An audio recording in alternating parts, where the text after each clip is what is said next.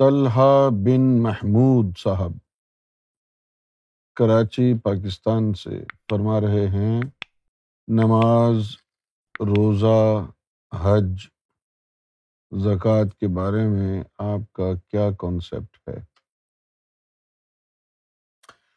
نماز کے بارے میں میرا کانسیپٹ جو ہے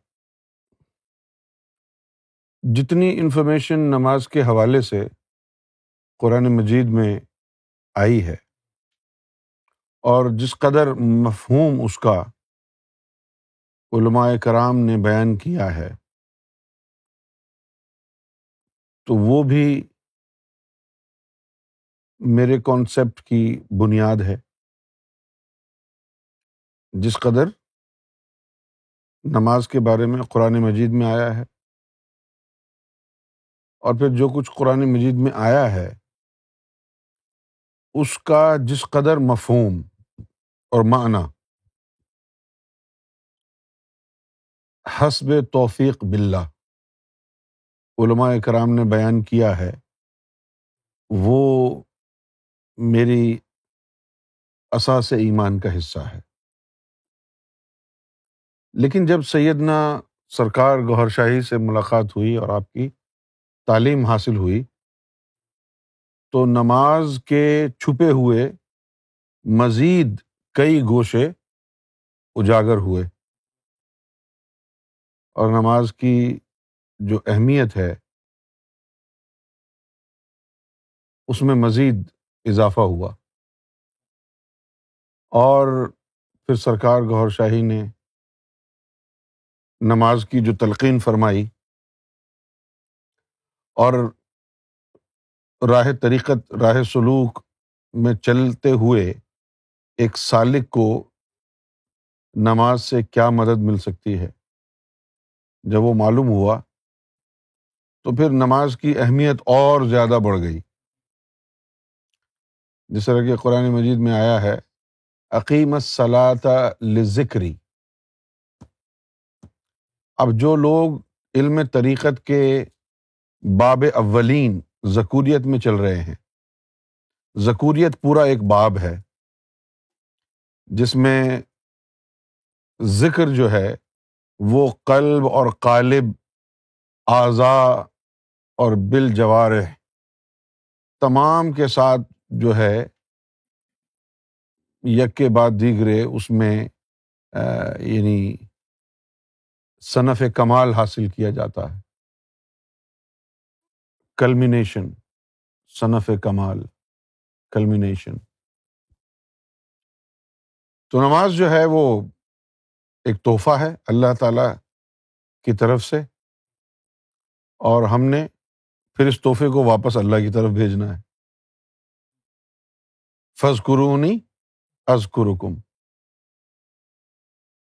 تو نماز جو ہے وہ ایک بہت بڑا اللہ تعالیٰ کا احسان ہے۔ مومنوں کے اوپر۔ اور نماز کا جو منکر ہے وہ کافر ہے۔ شریعت میں بھی طریقت میں بھی۔ نماز کا جو منکر ہے وہ کافر ہے۔ ایک تو ہوتا ہے سستی کی وجہ سے پابندی نہ کرنا نماز کی۔ وہ گناہ ہے۔ کفر نہیں ہے وہ۔ اور ایک ہے نماز کا انکار کر دینا، کوئی نماز وماز نہیں ہوتی۔ تو ایسا گمان جس کا ہے وہ کافر ہے۔ یعنی نماز کا جو منکر ہے، وہ کافر ہے۔ روزہ، روزے کے بارے میں قرآن مجید نے بڑی سراہد کے ساتھ دو چار نقطے تو بڑے ہی وضاحت کے ساتھ بیان کیے ہیں۔ پہلے تو یہ فرمایا ہے اللہ نے کہ ہم نے تم لوگوں پر روزہ فرض کیا ہے، حضور کی امت کو مخاطب کرتے ہوئے۔ اور پھر حوالہ دیا ہے کہ تم سے پہلے جو امتیں آئی تھیں، ان کے اوپر بھی۔ اچھا نماز کے لیے یہ نہیں آیا۔ میں سمجھتا ہوں کہ نماز بالخصوص صرف حضور کی امت کے لیے ہی فرض کی گئی۔ لیکن روزہ اور ہم دیکھتے بھی ہیں۔ ہندو بھی روزہ رکھتے ہیں، عیسائی بھی روزہ رکھتے ہیں، یہودی بھی روزہ رکھتے ہیں، اور اللہ تعالیٰ نے بھی فرمایا کہ ہم نے تم سے پہلی جو امتیں تھیں، ان پر بھی روزہ فرض کیا تھا۔ اور اس کے بعد جو ہے آخر میں یہ بھی فرمایا اللہ تعالیٰ نے کہ لعلکم تتقون، اور تم پر روزہ فرض اس لیے کیا ہے تاکہ تم صاحب تقوا ہو جاؤ۔ تاکہ تم اندر سے پاک ہو جاؤ۔ تقوے کا مطلب ہوتا ہے تہارت باطنی تہارت کو تقوا بولتے باطنی تہارت کی دو جہت ہیں۔ ایک تو ہمارا جو نفس ہے، تو اس میں جو اوصاف ضمیمہ ہیں، ان کو زائل کرنا ہے اور اوصاف حمیدہ پیدا کرنے ہیں۔ اور وہ اوصاف حمیدہ اسی وقت پیدا ہوں گے جب ہم لطیفہ نفس کو نور کی غذا فراہم کریں گے اور اس نور کی غذا کے باعث وہ امارگی سے نکل کر نفس لوامہ ہوگا، مزید نورانیت کے ذریعے پھر وہ نفس لوامہ سے نفس الہامہ ہوگا۔ اور پھر اللہ تعالیٰ کی باران رحمت کے زیر سایہ جب وہ آ جائے گا، تجلیات الہی جب اس پر وارد ہونا شروع ہوں گی، تو پھر وہ نفس الہامہ سے، نفس مطمئنہ میں تبدیل ہو جائے گا۔ تو یہ تزکیہ نفس اور پھر تصفیہ قلب جس کے بھی درجے ہیں۔ ابتدائی طور پر ہر انسان کا جو قلب ہے، وہ قلب سنوبر کہلاتا ہے۔ سنوبر کا مطلب ہوتا ہے سریانی زبان کا لفظ ہے۔ سنوبر کا مطلب ہوتا ہے سینس لیس یعنی جس میں سدھ بدھ نہ ہو۔ جس طرح پنجابی میں کہتے ہیں نا، لائی لک۔ این کیا اے کر لے تو اس کے پیچھے لگ گیا۔ اس نے کہا جی وہ کر لو، وہ اس کے پیچھے لگ یعنی سدھ بدھ نہیں ہے۔ لائی لک سمجھتے ہیں نا آپ؟ تو کلب سنوبر وہ ہے، اس میں کوئی سدھ بدھ نہیں ہے۔ پڑے ہوئے ہیں وہ۔ پھر جب مرشد کامل کی نظر کیمیا سے اس میں ذات اللہ کا بیج انسان کے قلب میں جاگزی ہو جاتا ہے اور اسے اس میں ذات اللہ کے نور کے ذریعے حیات جاویداں میسر آ جاتی ہے۔ تو اس مرحلے پر وہ قلب سلیم کہلاتا انگریزی میں اس کو کہتے ہیں سیکورڈ اچھا اب یہ جو سیکورڈ یعنی محفوظ ہوا ہے سلامت ہوا ہے۔ کہاں سے ہوا ہے؟ شیطان کے چنگل سے نکلا ہے۔ اور اب سیکورڈ کا مطلب یہ ہے کہ اب شیطان کا ہاتھ نہیں پڑے گا اس پہ۔ اب شیطان وہاں داخل نہیں ہو سکتا کیونکہ وہاں اب اللہ کے نور کا قبضہ ہے۔ تو ایک تو تہارت قلب کا درجہ یہ ہے کہ قلب سلیم پیدا ہو۔ اور ظاہر ہے اس کے لیے اس میں ذات اللہ کا بیج مرشد کامل کی نظروں سے قلب کی زمین میں بویا جاتا ہے۔ جس طرح سلطان اخباہ رحمۃ اللہ علیہ نے فرمایا کہ اس میں الف اللہ چمبے دی بوٹی، مرشد من وچ لائی ہو، نفی اس بات دا پانی ملیا، ہر رگے ہر جائی۔ اس کے بعد اس میں ذات کے ذکر سے ہی اور قلب کی تہارت بڑھتی رہتی۔ جب قلب سے شیطان نکل گیا اور وہاں پر اب اس میں ذات اللہ کے توفیل نور کا دور دورہ ہو گیا، تو ایک وقت یہ بھی آتا ہے کہ پھر اس دل کا، اس قلب کا رخ، جس طرح ہم نماز پڑھتے ہیں تو قبلہ رخ ہوتے ہیں، خانہ کعبہ کی طرف کرتے ہیں۔ جب ہم نماز پڑھتے ہیں تو ہم اپنا رخ کہاں کرتے ہیں؟ قبلہ یعنی خانہ کعبہ کی طرف کرتے ہیں۔ اسی طرح، لیکن اس کے باوجود بھی ہمیں یہ نہیں پتا کہ ہمارے دل کا رخ کہاں ہے۔ ہمارے جسم کا رخ تو کعبے کی طرف ہوتا ہے۔ لیکن جیسے بلے شاہ نے فرمایا، تیرا دل کھلاندہ منڈے کڑیاں، تو سجدے کرے مسیتی۔ کہ ہمارا رخ تو، جسم کا رخ تو کعبے کی طرف ہی ہے۔ لیکن ہمارے دل کا رخ کہاں ہے، یہ نہ تم جانو نہ ہم۔ یہ والی بات ہو گئی۔ لیکن جب قلب میں اللہ کا نور آ جاتا ہے، قلب سلیم ہو جاتا ہے، اور پھر اس کا جو اسٹیئرنگ ہے قلب کا، وہ نور کے ہاتھوں میں جب آتا ہے، تو وہ نور قلب کا رخ اللہ کی ذات کی طرف کر دیتا ہے۔ جب یہ مرحلہ آ گیا، تو پھر تو کہیں بھی کھڑا ہو کے نماز پڑھ لے۔ اب تجھے قبلے کی ضرورت نہیں رہی۔ جن لوگوں کو روحانیت سمجھ میں نہیں آتی، طریقت سمجھ میں نہیں آتی، وہ ان نقات پر اعتراض کرتے ہیں۔ لیکن اگر وہ صوفیہ اکرام کی کتابیں اٹھا کے پڑھیں، تو ان کو پتا چلے گا کہ جو میں تعلیم بیان کر رہا ہوں، یہ تعلیم جنید بغدادی رحمۃ اللہ علیہ نے بھی بیان کی ہے، غوث اعظم نے بھی بیان کی ہے داتا علی حجویری نے بھی یہی تعلیم بیان کی ہے۔ بات سمجھنے کی ہے۔ ایک چیز کو چھوڑ کے دوسری چیز کو نظر انداز جو ہے، لوگ کر دیتے ہیں، لیکن پوری گفتگو سننی چاہیے۔ اگر میں یہ کہتا ہوں کہ پھر اگر کعبے کی طرف رخ نہ بھی ہو تو تیری نماز ہو جائے گی۔ تو اس کے پیچھے راز کیا ہے؟ کہ جسم سے بہتر تیرا دل ہے اور تیرے دل کا رخ اب اللہ کی ذات کی طرف ہے۔ اور پھر دل کے بارے میں قرآن مجید کا جو ماخذ ہے وہ کہتا ہے کلب مومن ارش اللہ کلب مومن بیت الرب۔ جب اللہ کا گھر ہی تیرے سینے میں آ گیا اور تیرے دل کا رخ اللہ کی طرف ہو گیا، اب تیرے جسم کا رخ کہیں ہو یا نہ ہو کیا فرق پڑتا ہے؟ کیونکہ تیرے دل کا رخ تو رب کی طرف ہو گیا نا۔ پھر جب دل کا رخ رب کی طرف ہو جائے، اس کو کہتے ہیں کلب منیب۔ کیا کہتے ہیں؟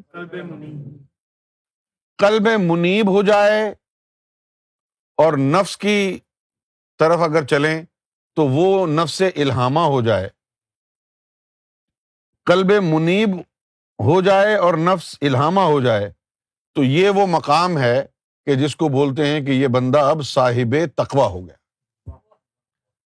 تو اللہ تعالیٰ نے روزے فرض کیے پچھلی قوموں پر بھی کیے تھے۔ امت محمد صلی اللہ علیہ وسلم پر بھی کیے اور پھر مقصد بھی بتایا کیوں کیے؟ لعلکم تتقون، تاکہ تم صاحب تقوا ہو جاؤ۔ تاکہ تم صاحب تقوا ہو جاؤ۔ اور پھر یہ زکوٰۃ ہے۔ زکوٰۃ مال کی بھی ہوتی ہے۔ ہر مسلمان پر فرض ہے۔ سو میں سے ڈھائی فیصد اس نے زکوٰۃ دینی ہے۔ سمجھ گئے آپ؟ سو میں سے ڈھائی فیصد زکوٰۃ دینی ہے اور جسم کی بھی زکوٰۃ ہوتی ہے،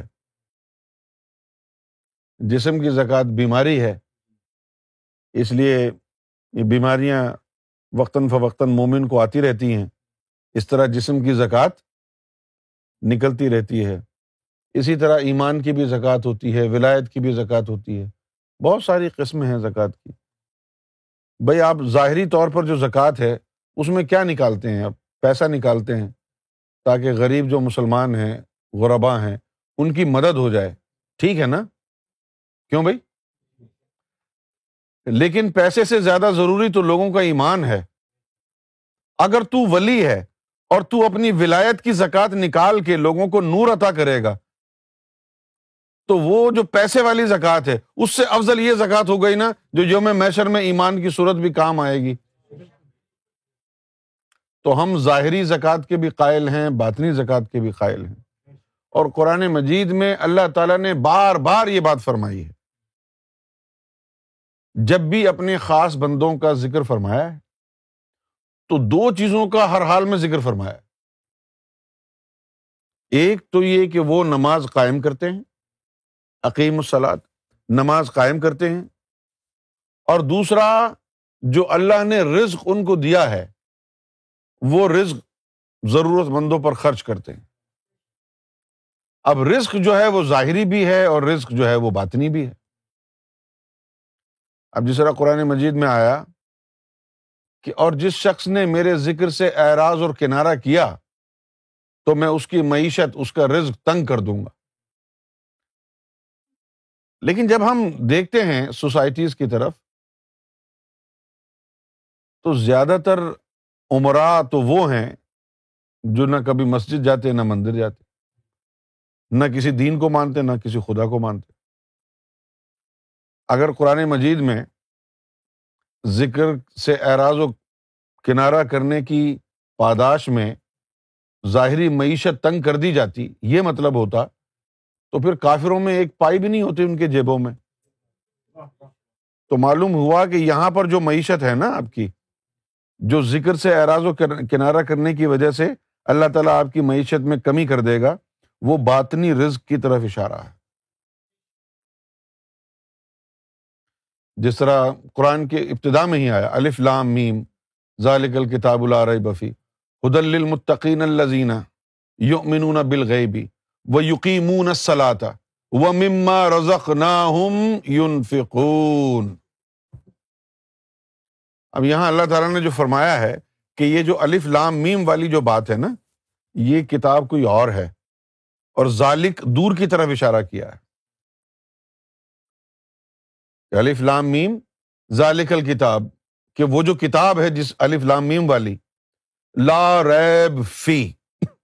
اس میں کوئی شک و شبے والی بات نہیں ہے۔ لیکن حدل المتقین وہ ہدایت کرتی ہے صرف متقیوں کو۔ صاحب تقوی بننا پڑے گا پہلے الف لام میم سے مستفیض ہونے کے لیے۔ کیا بننا پڑے گا؟ صاحب تقوا ہوگا۔ حدل المتقین اور پھر متقیوں کی مزید اللہ تعالی نے ایک یعنی وضاحت فرمائی ہے کہ وہ جو متقی ہے نا وہ ہیں متقی جو یقین صلاح تھا یؤمنون بالغیب، غیب پر ایمان لے آئے ہیں، وہ یقین سلا تھا اور سلاد بھی انہوں نے قائم کر لی ہے۔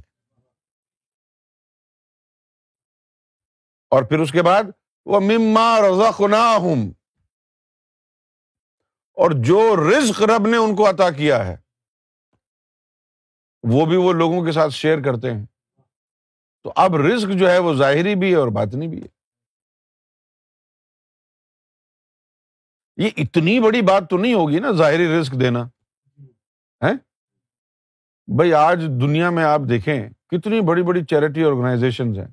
اگر رزق جس کا ذکر قرآن مجید میں آیا ہے، یہ رزق لوگوں کو کھلانا، بانٹنا، اگر یہ تعریف اس رزق کی ہے تو آپ یہ دیکھیں کہ سکھوں کے مندر میں سکھوں کے گرودوارے میں تو آپ کو لنگر کھانے کو مل جائے گا۔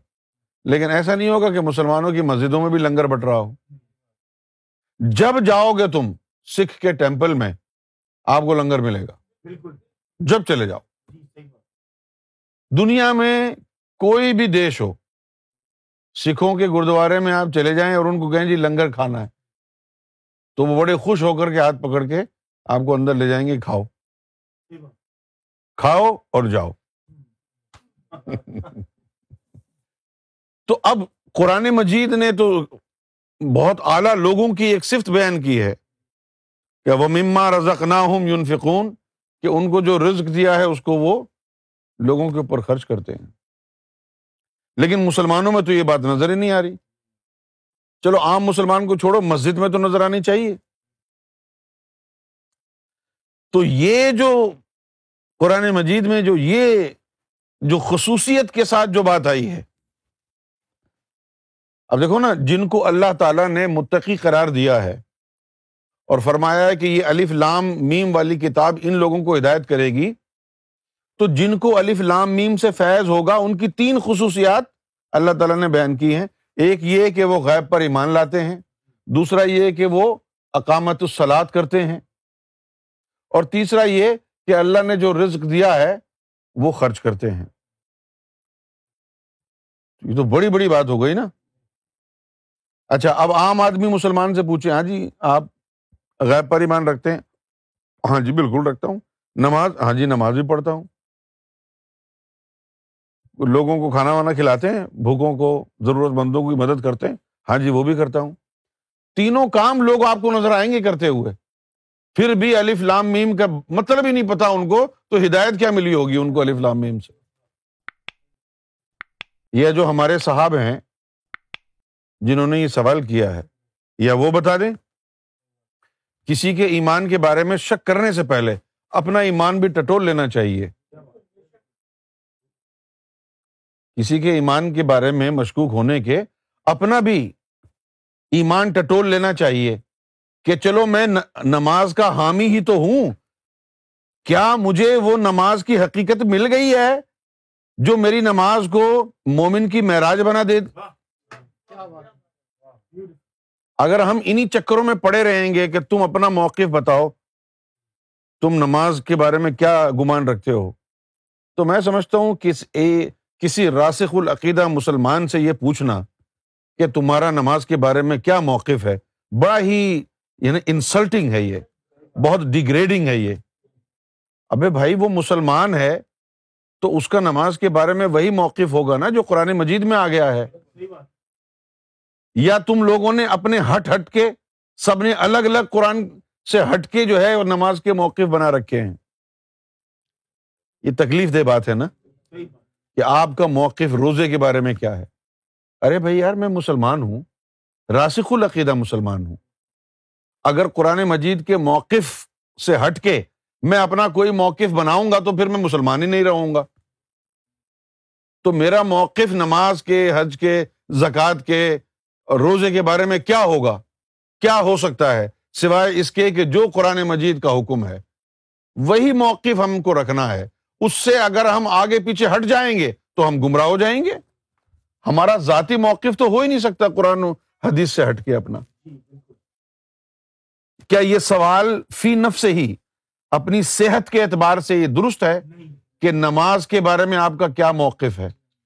او بھائی جب اپنے موقف ہم نے دین کا حصہ بنا دیے تبھی شیعہ سنی وہابی دیوبندی اہل حدیث اور بریلوی بنے ہیں۔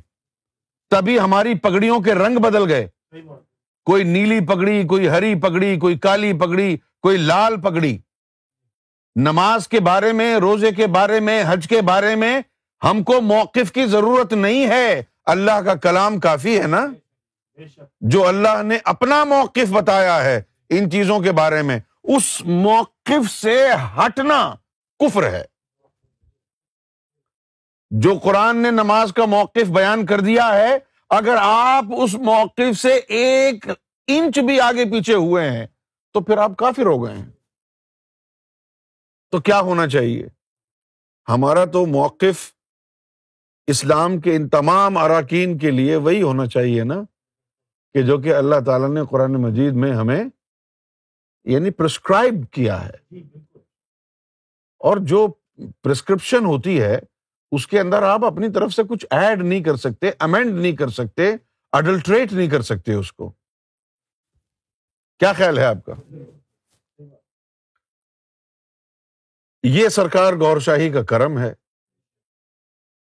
کہ جب سرکار گور شاہی کی صحبت اختیار ہم نے کی تو اس کے بعد قرآن مجید نے جو اللہ کا موقف نماز کے بارے میں روزے کے بارے میں حج کے بارے میں زکوٰۃ کے بارے میں قرآن مجید میں اللہ کا موقف آیا ہے اس موقف کو اس کے مفہوم کو سرکار گور شاہی نے ایسا سمجھایا ہے کہ اس سے پہلے سمجھ نہیں آیا تھا۔ پھر نماز کی قسمیں ہیں۔ ایک ہوتی ہے نماز سورت، جس کے اندر تیرا صرف سورت ہے، قلب کی حاضری شامل نہیں ہے۔ ایسی نمازیں منہ پہ دے ماری جائیں گی۔ ایک ہوتی ہے نماز حقیقت، اس کے لیے اللہ کے رسول نے فرمایا، لا صلاح اللہ بے حضور القلب، کہ قلب کی حاضری کے بغیر نماز ہوتی نہیں۔ اور ایک ہوتی ہے نماز عشق۔ ایک ہوتی ہے نماز عشق۔ نماز عشق، جو کہ حدیث جبرائیل میں نبی کریم صلی اللہ علیہ وسلم کے پاس جبریل علیہ السلام آئے اور آپ نے چند سوالات کیے تھے کہ یا رسول اللہ، اسلام کیا ہے؟ تو آپ نے بیان فرمایا۔ اس کے بعد سوال ہوا کہ درجۂ ایمان کیا ہے؟ تو آپ نے بیان فرمایا۔ اس کے بعد اس نے پوچھا کہ درجۂ ایقان کیا ہے؟ تو آپ نے بیان فرمایا۔ اور اس کے بعد اس نے پوچھا کہ درجۂ احسان کیا ہے؟ تو آپ نے فرمایا کہ جب تو اللہ کی عبادت کرے تو دوران عبادت تو اللہ کا دیدار بھی کرے۔ یہ درجۂ احسان ہے۔ تو نماز عشق بھی وہی ہے کہ بندے کا جسم یہاں نماز میں کھڑا ہو اور اس کے اندر کی روحیں وہاں اللہ کا دیدار کر رہی ہوں۔ جب یہ نماز مل جائے گی تو وہ ہوگی نماز عشق۔ بلے شاہ نے بھی فرمایا کہ اساں عشق نماز جدو نیتی ہے تدوں پل گئے مندر مسیتی ہے جب سے ہم نے عشق کی نماز سیکھی ہے تو مندر اور مسجد دونوں کیسے بھولے ہم؟ جی۔ کیونکہ وہ نماز عشق نہ مندر میں ہوتی نہ مسجد میں وہ تو عرش الہی پہ ہوتی ہے۔ تو جب ہم کو پتا چلا کہ وہ نماز عرش الہی پہ ہوتی ہے تو نہ ہم مسجد جاتے نہ مندر۔ ہم ادھر ہی چلے جاتے۔ ایسا عشق نماز جدو نیتی ہے تو پل گئے مندر مسیتی ہے پھر انہوں نے وضو کے بارے میں بھی کہا کہ وضو کر لے، شوق شراباں دا، تیرے اندر باہر پلیتی ہے۔ وضو کر لے، شوق شراباں دا۔ ہائے ہائے ایک وضو وہ ہے کہ جس میں مرشد کی نظروں سے روحوں کو غسل ملتا ہے۔ مرشد کی نظروں سے روحوں کو، دلوں کو غسل مل جاتا ہے۔ ان کی نظریں دھو ڈالتی ہیں۔ روحوں کو، دلوں کو۔ وہ ہے، وضو کر لے، شوق شراب آندہ وہ نماز عشق میں پہنچا دیتا ہے وضو۔ اس کا علم بھی سرکار گور شاہی نے بیان کیا ہے دین الہی میں۔ تو آخری جملہ طلحہ بن محمود صاحب کے لیے یہ ہے کہ جب تک جب تک مسلمان وہابی رہے گا، دیوبندی رہے گا، شیعہ رہے گا، بریلوی رہے گا، اہل حدیث رہے گا، سنی رہے گا، وہ حق نہیں پائے گا۔ حق مسلمان کو اس وقت میسر آئے گا جب وہ محمد رسول اللہ صلی اللہ علیہ وسلم کا امتی بننے کا راز سیکھ لے گا۔ اور امتی بننے کا راز کیا ہے؟ اسلام کی پہلی شرط اقرار باللسان اور تصدیقم بالقلب، کہ زبان جو ہے وہ اقرار کرے۔ ٹھیک ہے نا؟ جس طرح قرآن مجید کی پہلی آیت یہی تھی، اقرا بسم ربک الذی خلق۔ تو زبان اسی طرح اقرار کرے، وہ تصدیق بالقلب اور اس کا جو اقرار کیا ہے نا، اس کا صدق۔ The truth of what you have affirmed should enter your heart جس کا اقرار کیا ہے، اس کا صدق انسان کے قلب میں داخل ہو۔ یہی وجہ ہے کہ ہم جب قلب کو صدق سکھانے کے لیے کوشش کرتے ہیں، تو ہمیں کچھ نظر نہیں آتا تو ہم مولوی کے پاس بڑھ جاتے ہیں۔ یا پھر ہم کسی سجادہ نشین کے بھتے چڑھ جائیں گے۔ کوئی لافانی سرکار ہوگا، کوئی لاسانی ہوگا، کوئی کچھ ہوگا کہ کچھ ہوگا۔ یہ سارے ڈرامے بازی کرنے والے، کوئی مولوی خادم حسین ہوگا، جو ایک ابھی زیادہ عرصہ نہیں گزرا، وہ یتیم خانہ چوک لاہور میں ایک مسجد کا پیش امام تھا۔ آہستہ آہستہ جو ہے وہ چھ مہینے بعد علامہ بن گیا۔ اس کے مزید چھ چھ مہینے بعد جو ہے، وہ ایک بہت بڑا جو ہے، وہ ولی بن گیا۔ اور اب اس کو امام مہدی کے طور پر پیش کرنے کی تیاریاں کی جا رہی ہیں۔ یہ وہ لوگ ہیں جنہوں نے امت مصطفیٰ میں خلفشار پیدا کیا ہے۔ یہ وہ لوگ ہیں جنہوں نے امت مصطفیٰ میں خلفشار پیدا کیا ہے۔ روز اپنے پیٹ کی پوجا کروانے کے لیے، غبن کرانے کے لیے، کبھی آرمی کے پیسے لوٹنا کبھی حکومت کو بلیک میل کرنا، ان مولویوں کا یہی کام ہے بس۔ جن انہیں کے لیے بلے شاہ نے فرمایا تھا کہ کھا کے سارا مکر گئے جنہوں نے بغلا وچ قرآن۔ کھا کے سارا مکر گئے جنہوں نے بگلا وچ قرآن۔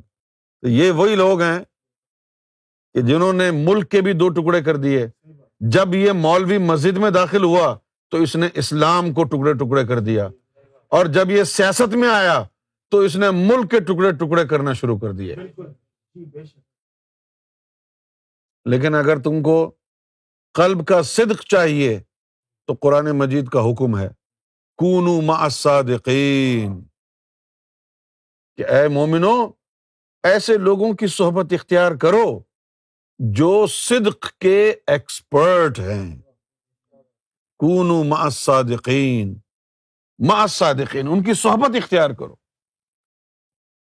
ان سے صدق آئے گا۔ کیا اللہ تعالیٰ نے کوئی پالیسی بتائی ہے کہ صدق ایسے ملے گا؟ نہیں۔ سچوں میں بیٹھو۔ سچوں میں وہ سچے نہیں جو ظاہری سچ بولتے ہیں۔ کہ جی دیکھو سامنے سورج ہے نا سورج؟ ہاں بھی سچ بول رہے ہیں آپ، سورج ہے یہ چلو میں سچا ہوں، میرے سو میں بیٹھے آؤ۔ یہ والے سچے نہیں۔ صادق کس کو بولتے ہیں؟ جس کے اندر صدق اتر گیا ہو۔ زبان سے کہتا ہو اللہ میرا مولا ہے اور اس کے قلب میں اللہ کا نور بھی چمکے۔ اس کے دل کی دھڑکنوں میں اللہ کا ذکر بھی اتر گیا ہو۔ اور اس کا پھر حال یہ ہو کہ الا کا کتب آفی کلو بحم المان کہ اللہ تعالیٰ نے فرمایا کہ کچھ خاص مومن ایسے بھی ہیں کہ جن کے دلوں پر ہم نے اپنا ایمان نقش کر دیا۔ اور دوسری پہچان یہ کہ اللہ زین یسکرون اللہ قیام وقعودم و اللہ جنوب کہ ان کی پہچان یہ بھی ہوگی کہ کھڑے بیٹھے کروٹوں کے بل بھی ان کے اندر اللہ کا ذکر ہو رہا ہے۔ جب ایسا ہونے لگے نا، سمجھ جاؤ کہ اب صدق تمہارے قلب میں داخل ہو رہا ہے۔ اور اگر یہ صدق کلمہ صرف زبان پر ہو اور لا الہ الا اللہ محمد رسول اللہ کا نور قلب میں نہ ہو اور دل میں اللہ کے کلمے کی گونج نہ ہو تو پھر جو ہے وہ فاسقین میں شمار ہوگا۔ اور دل بھی کلمہ پڑتا ہے۔ نبی کریم صلی اللہ علیہ وسلم نے ایک دفعہ مولا علی کو فرمایا کہ غمد عین کا یا علی وسما فی قلبک لا الہ الا اللہ محمد رسول کہ اے علی تو اپنی آنکھیں بند کر اور سن اپنے دل میں تیرا دل کلمہ پڑ رہا ہے۔ بھائی اگر حضرت علی کے دل کو حضور نے کلمہ پڑھایا تو باقیوں کو بھی پڑھایا ہوگا۔ کہ یہ رعایت صرف رشتے داروں کے لیے تو نہیں تھی نا۔ کیوں جی؟ اگر مولا علی کے دل کو کلمہ پڑھایا تو اس کا مطلب ہے کہ اور بھی بہت سے لوگوں کے دلوں کو کلمہ پڑھایا ہوگا۔ اور پھر یہ ان کو کلمہ پڑھایا تو باقی امت نے تو کچھ نہیں بگاڑا تھا نا۔ ان کو بھی یہ چیز عطا ہوئی ہوگی اور عطا ہوئی۔ جس کو دل کا کلمہ پڑھنا نصیب ہو گیا، وہی صوفیوں میں گیا، وہی مومن بنن۔ علامہ اقبال نے بھی کہا کہ زبان سے کہہ بھی دیا، لا الہ تو کیا حاصل؟ دل و نگاہ مسلمان نہیں، تو کچھ بھی نہیں۔ یعنی زبان سے اگر کلمہ پڑھ دیا تو کوئی فائدہ نہیں ہے۔ جب تک دل کلمہ نہ پڑے کوئی فائدہ نہیں۔ اور پھر سلطان صاحب نے بھی یہی کہا۔ زبانی کلمہ ہر کوئی پڑھدا، پر دل دا پڑھدا کوئی ہو، دل دا کلمہ عاشق پڑھ دے کی جانن یار گلوئی ہو۔ جن لوگوں نے صرف گلوں سے کلمہ پڑھا ہے، انہوں کیا پتا دل کا کلمہ کیا ہوتا ہے۔ تو یہ جو دل کا کلمہ ہے، یہ صادقین کی صحبت میں نصیب ہوتا ہے۔ وہ دل کی دھڑکنوں کو اللہ کے ذکر سے آباد کرتے ہیں، پھر دل کو ضربوں کے ساتھ لا الہ الا اللہ اس طرح لا الہ الا اللہ سکھاتے ہیں پھر محمد رسول اللہ سکھاتے ہیں۔ پھر ایک وقت آتا ہے کہ دل روانی کے ساتھ پورا کلمہ مبارک پڑھنا شروع کر دیتا ہے۔ جب دل پورا کلمہ مبارک پڑھنا شروع کر دے اس وقت دل قلب سلیم ہے۔ اور یوم حشر کے لیے اللہ تعالی نے جو ٹرائمف کارڈ رکھا ہے ٹرائمف سمجھتے ہو نا؟ یعنی جیت، کامیابی کا جو کارڈ ہے، جو اللہ تعالیٰ نے رکھا ہے، وہ قرآن مجید میں لکھا ہوا ہے کہ یوم لا ینف مالم ولا بنون۔ کہ یوم میشر میں نہ مال کام آئے گا، نہ تمہارے بیٹے کام آئیں گے۔ اللہ من آتی اللہ بقلب سلیم۔ وہ کامیاب ہوگا یوم میشر میں جو اللہ کے پاس قلب سلیم لے کے آیا۔ تو جس نے دن زندگی میں ہی قلب سلیم حاصل کر لیا اور قلب سلیم حاصل کر کے اگر اس کو موت بھی آ گئی تو اس کا بیڑا پار ہو گیا۔ کیونکہ اللہ تعالیٰ نے یوم میشر میں کامیابی کی گارنٹی جو ہے جن کو دی ہے ان کو دی ہے جن کے پاس قلب سلیم ہوگا۔ اور جو قلب سلیم کی تعلیم سے ہی نا واقف ہیں اب قرآن مجید کی اس آیت کی روشنی میں بتائیں کہ اب کامیابی کہاں سے ملے گی ان کو؟ اب کامیابی کدھر سے ملے گی؟ ادھر لکھا ہوا ہے کہ یوم اللہ ینف مالوں ولا بنون اللہ من آتی اللہ ہی بقلب سلیم۔ کہ اس دن نہ مال نفع دے گا نہ بیٹے، مگر وہ کامیاب ہوگا کہ جو اللہ کی طرف قلب سلیم لایا۔ اور تم کو قلب سلیم کو پتہ ہی نہیں ہے؟ کلب سلیم کو کیوں نہیں پتا کہ تمہیں روحانیت کا نہیں پتا تصوف کا نہیں پتا اور جن لوگوں کو تم نے روحانیت کا ٹھیکے دار سمجھا ہوا ہے۔ جن لوگوں کو تم نے روحانیت کا ٹھیکے دار سمجھا ہوا ہے، گدی نشینوں کو شیخ الش یعنی مشائق سمجھا ہوا ہے۔ وہ سارے تو بلا وجہ قبروں کی تجارت کر رہے ہیں۔ مصطفیٰ کے دین میں چھید کر رہے ہیں۔ نبی پاک صلی اللہ علیہ وسلم کی امت میں فتنا فساد پیدا کر رہے ہیں۔ وہ تو شیطان کے خلیفہ ہیں۔ جن کی نماز جو ہے وہ ایک انچ آگے نہیں دوڑتی، وہ بڑے بڑے ولی بن کے بیٹھے ہوئے ہیں۔ کوئی شیخ شریعت ہے، کوئی شیخ طریقت ہے، کوئی شیخ الاسلام ہے، کوئی ان کا بیٹا ہے۔ الظہر سے یونیورسٹی سے پڑھ کے آ گیا تو ولی بن گیا۔ اس طرح تھوڑی ہوتا ہے دین۔ مولانا روم نے فرمایا، دی مجو اندر کتب او بے خبر. مولانا روم کہتے ہیں کہ دین کتابوں میں نہیں ہے۔ Your religion is not to be found in the books دی مجو اندر کتب او بے خبر علم و حکمت از کتب دی از نظر knowledge and wisdom can be found in the books however religion then it is confer to the heart سینا بسینا عطا ہوتا ہے ولیوں کی نظروں سے۔ اور علامہ اقبال نے بھی کہا تھا مکتب کی کرامت تھی کہ فیضان نظر تھا۔ سکھلائے کس نے اسماعیل کو آداب فرزندی۔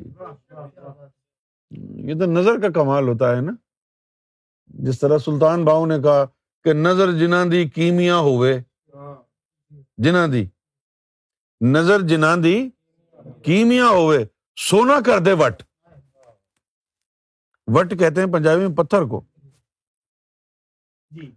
کہ اللہ تعالیٰ نے جن کی نظروں کو کیمیا گری عطا کر دی ہے یعنی اسپرچل کیمسٹری جن کو کی نظروں کو اللہ تعالیٰ نے کیمیا گری عطا کر دی ہے تو ان کا ایک نشانی تو یہ ہے کہ سونا کر دے وٹ پتھر پر نظر ڈال کے سونا بنا دے۔ اور دوسری کیا ہے؟ اللہ آزاد کریں دیا۔ یہ تو اللہ کی کرم نوازی ہے اس کا کرم ہے۔ کی سید تے کیا جٹ؟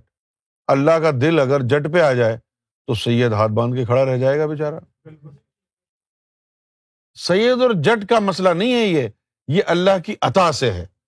اللہ چاہے تو سید کو چن لے اللہ چاہے تو جٹ کو چن لے۔ جس کو اللہ تعالیٰ نے چن لیا پھر وہی معزز ہے۔ بھلے وہ سید ہو یا آرائی ہو یا جٹ ہو۔ سرکار گور شاہی نے بھی فرمایا ادھر حسب نصب چلتا نہیں۔ اب سرکار کی جو اولاد ہے، یہ بےچارے در در کی ٹھوکرے کھا رہے ہیں بےچارے کوئی ادھر مار مر رہا ہے، کوئی ادھر مر رہا ہے۔ نہ علم ہے ان کے پاس بےچاروں کے پاس، نہ فرقان ہے ان کے پاس، نہ برہان ہے، نہ عرفان ہے، نہ کوئی وصف ہے۔ زندگی حراموں میں گزرتی ہے۔ لوگوں کا پیسہ لوٹنا، پیسہ کھانا، نظر کا حرام کرنا، عمل کا حرام کرنا عقیدے کا حرام کرنا فیض کا حرام کرنا دوسرا کوئی رستہ ان کے پاس نہیں ہے اور اپنے آپ کو افضل سمجھتے ہیں کہ ہم اولاد ہیں۔ ہاں جی بالکل صحیح ہے آپ اولاد ضرور ہیں۔ لیکن اولاد ہونے سے کوئی فرق تو نہیں پڑتا ہے۔ کیوں جی؟ فرق پڑتا ہے؟ ابراہیم علیہ السلام کے والد صاحب کافر تھے۔ لیکن ابراہیم علیہ السلام اتنے بڑے جلیل القدر پیغمبر ہیں۔ اگر یہ کہہ دیں کہ بھائی تو ان کے تو والد صاحب کافر تھے تو یہ سچ ہوگا نا؟ اب جس طرح پٹھان بار بار بولتے ہوا کافر کا بچہ ادھر آؤ۔ تو اگر واقعی کسی کا باپ کافر ہو تو یہ صحیح بات ہو جائے گی۔ نہیں؟ اسی طرح نو علیہ السلام کا بیٹا کافر تھا۔ ابراہیم علیہ السلام کے باپ کافر تھے۔ نو علیہ السلام کا بیٹا۔ سمجھ گیا جی۔ تو یہ خون میں نہیں ہوتی ولایت۔ یہ میراث نہیں ہے کہ جی میرا دادا ولی تھا تو میرا پیو بھی ولی، تو میں بھی ولی، تو میری اولاد بھی ولی۔ یہ میراث نہیں ہے۔ نہ ایمان میراث ہے، نہ ولایت میراث ہے، نہ نبوت میراث ہے۔ یہ تمام چیزیں اللہ کی طرف سے ہیں، اللہ جس کو چاہے۔ یہ دی اللہ لنور ہی میں شاہ جس کو اللہ چاہے گا۔ اس کو نور سے ہدایت دے دے گا۔ یہ ایسا نہیں ہوتا ہے کہ جی میرا باپ ولی ہے تو میں بھی ولی ہوں۔ نہ کوئی عمل ان کے پلے ہے۔ صرف اس نسبت کو بیچ بیچ کے کھا رہے ہیں بےچارے کچھ پلے نہیں ہیں ان کے۔ اور ان کا بہت برا حشر ہونے والا ہے۔ یہ دنیا عالم الاسباب ہے اور یہاں ہر عمل کی مقافات ہے۔ ہمارے اردو میں اس کو کہتے ہیں مقافات العمل سمجھے آپ؟ اور دوسری جو ان کی زبان ہے ہندوؤں کی اس کے اندر اس کو کہتے ہیں کارما۔ آج تو نے بھلا کیا ہے تو کل تیرے ساتھ بھی بھلا ہوگا۔ بالکل۔ آج تو کسی کے ساتھ برا کرے گا نا تو بیٹا انتظار کرنا وہ لوٹ کے ضرور آئے گا عمل تیری طرف۔ اب تمہاری ماں کی عزت ہے تمہاری بہن کی عزت ہے تمہاری بیوی کی عزت ہے۔ اسی طرح سوچو دوسروں کی ماں بہنوں کی بھی عزت ہے۔ ان کو تم بری نظر سے دیکھو اور اپنی ماں بہنوں کو پردوں میں رکھو۔ اور تم یہ سوچو کہ یہ محفوظ ہو گئی ہیں؟ نہیں۔ جو تم نے دوسروں کی عورتوں کے ساتھ برا عمل کیا ہے وہ تمہاری طرف لوٹ کے ضرور آئے گا۔ مقافات العمل ہے یہ۔ میری بات کچھ بہت ہی زیادہ آگے بڑھ گئی۔ بس اتنا کافی ہے ان کے جواب کے لیے۔